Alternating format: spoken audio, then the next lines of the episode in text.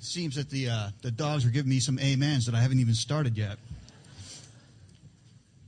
Uh, saint Francis is a very popular saint. We all know the statue of Saint Francis you see uh, in many gardens, obviously associated with love of animals and creation and uh, working with the poor.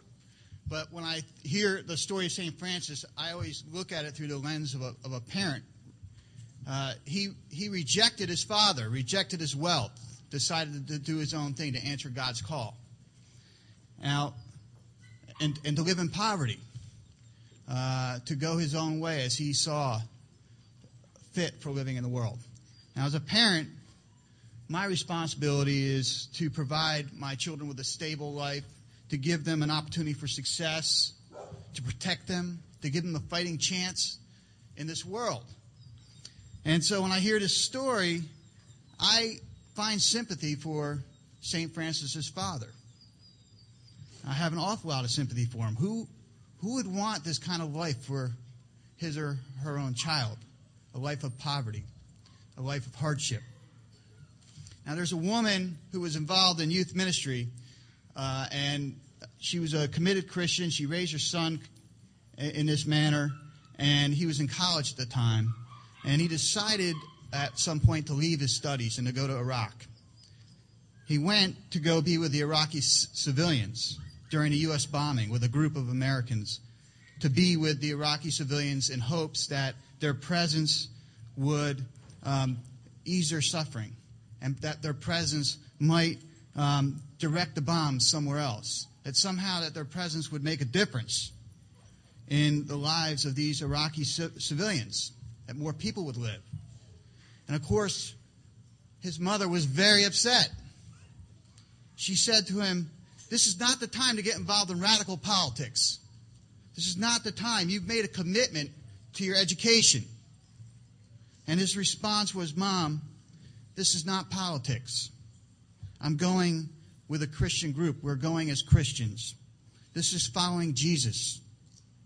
Didn't the church always teach me that, would, that Jesus was befriending the weak and the suffering? And she had no answer for that.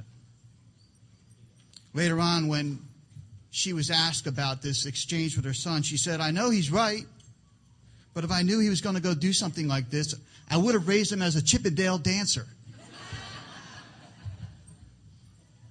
we, we all have our own ideas, our own systems in place about how to live our lives, about how to get ahead in life, about how even to honor God with our lives. And when others come along and challenge that system in a radically different way, it makes us anxious, it makes us angry, because our way of life feeds into this stream of anxiety.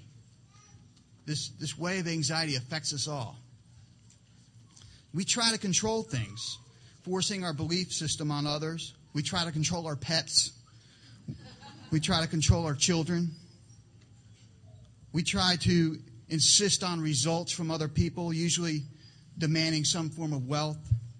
We try to demand conformity, telling people to to get along, right? To just get along, blend in, and, and, and move forward and worry about yourself.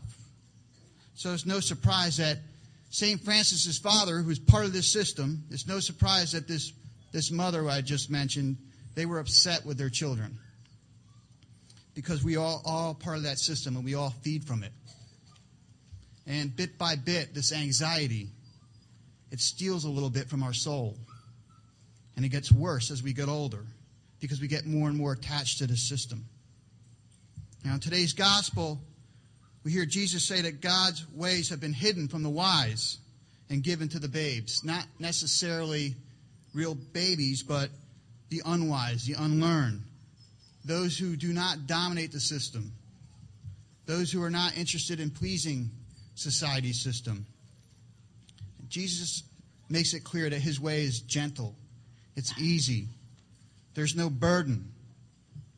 We're given this invitation to get out of this anxiety driven system, that yoke that is upon us right now.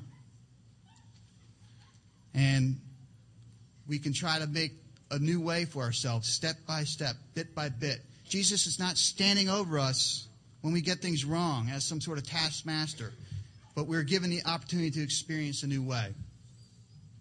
And from that, we get the ministry of presence, the building of relationships, the freedom for creativity, compassion for others, the freedom to live a life of integrity, a life open to the Holy Spirit.